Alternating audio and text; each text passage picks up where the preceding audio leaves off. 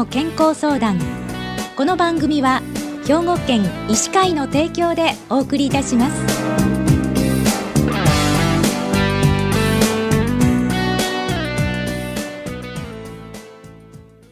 みんなの健康相談、ご案内の広井千佳子です。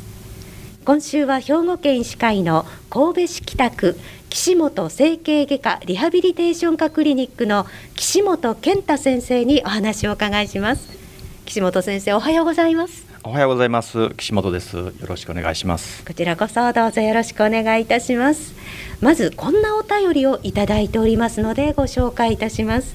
え膝の痛みがあり、近くの、えー、整形外科クリニックを受診したところ、変形性膝関節症と言われました。どんな病気ですかといただいたんですが、えー、変形性膝関節症は膝関節のクッションの役割を果たす半月板や関節軟骨がスポーツや怪我で傷んだり、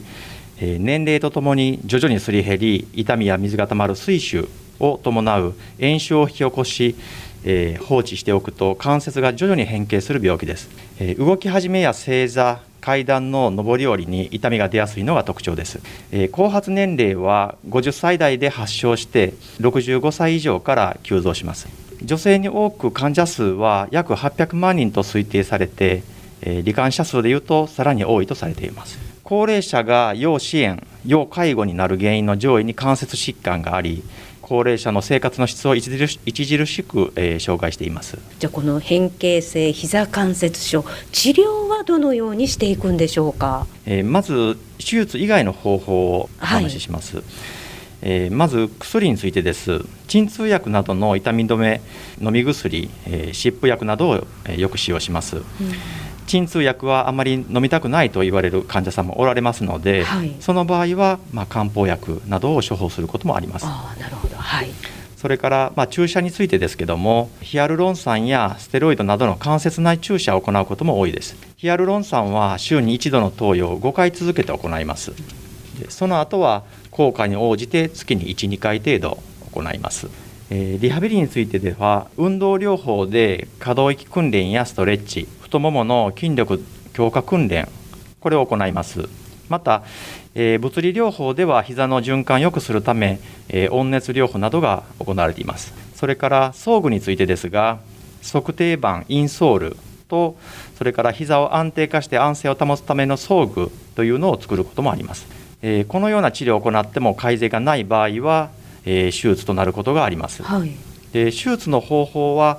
まあ、それぞれのケースによって異なりますけども、えー、関節鏡手術や人工関節置換術、骨切り術などがあります。うん、じゃあこの変形性膝関節症、これは先生治るんでしょうか。一度傷んでしまった半月板や関節軟骨を元の傷んでない状態に戻すというのは今の医療ではまあ難しいんですけども、はい、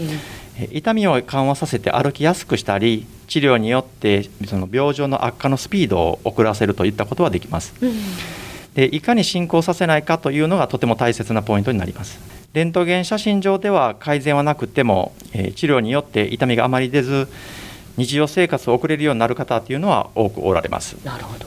じゃあ、あのもう一つお便りをいただいておりますのでご紹介しますね。こちらはろくじゅうごさいの男性からなんですけれども、え糖尿病にかかっており、内科の主治医からは血糖コントロールのためによく歩くようにと指示がありましたが、変形性膝関節症があり、たくさん歩くと膝が痛むのですが、どのような運動をすればよいのでしょうか。ウォーキングは好きですが、アスファルト道より砂利道が良いいいのでしょうかといただいてるんですが、まず痛みを悪化させないということが非常に大切になりますので、過激な運動、負荷の強い運動というのではなく、無理のない範囲で長く継続できるように行っていただきたいと思います。うん、例えば風呂の中でゆっくりと膝の屈伸をしてストレッチによって動きを良くしたりとか、はい、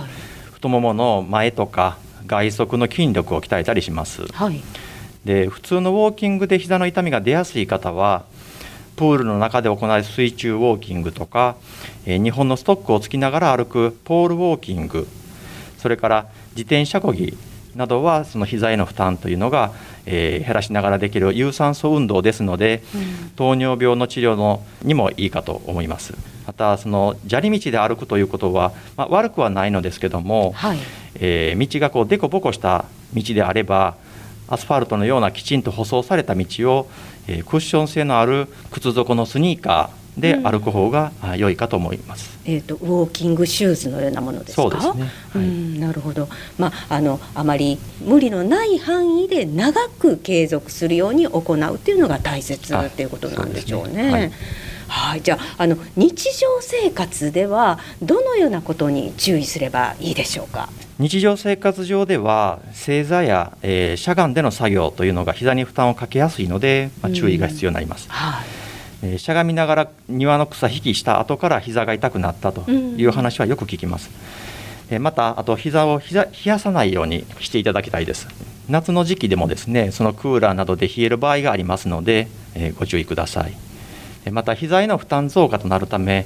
えー、肥満にならないように食事コントロールするということもとても大切です。うんなるほど、肥満は良くないんですね。そうですね、はい、じゃあ、 あの変形性膝関節症のこう飲むサプリメントっていうのをよく聞くんですけれども、これは先生効果はありますか？えー、その有効性については、まあ、様々な議論のあるところで明確なことは今はまだ言われておりません。で今のところ日本では保険適用にはなっておりませんけども、まあ、その効果を感じて使用される方がいるというのも事実です。でこれからのそのさらなる研究に期待されている分野です、うん、なるほど。今日は変形性膝関節症についてにまいのお便りに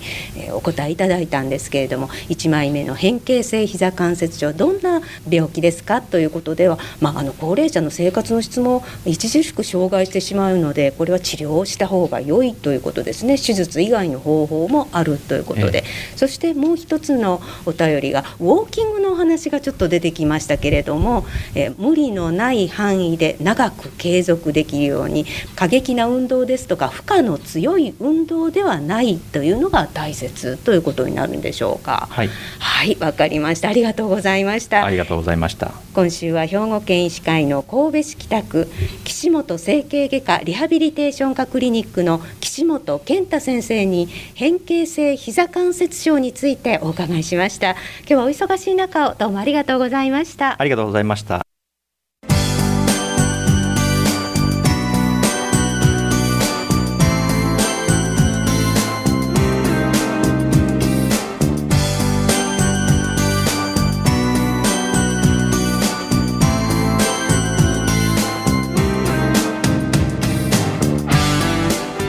みんなの健康相談。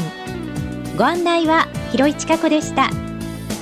この番組は兵庫県医師会の提供でお送りいたしました。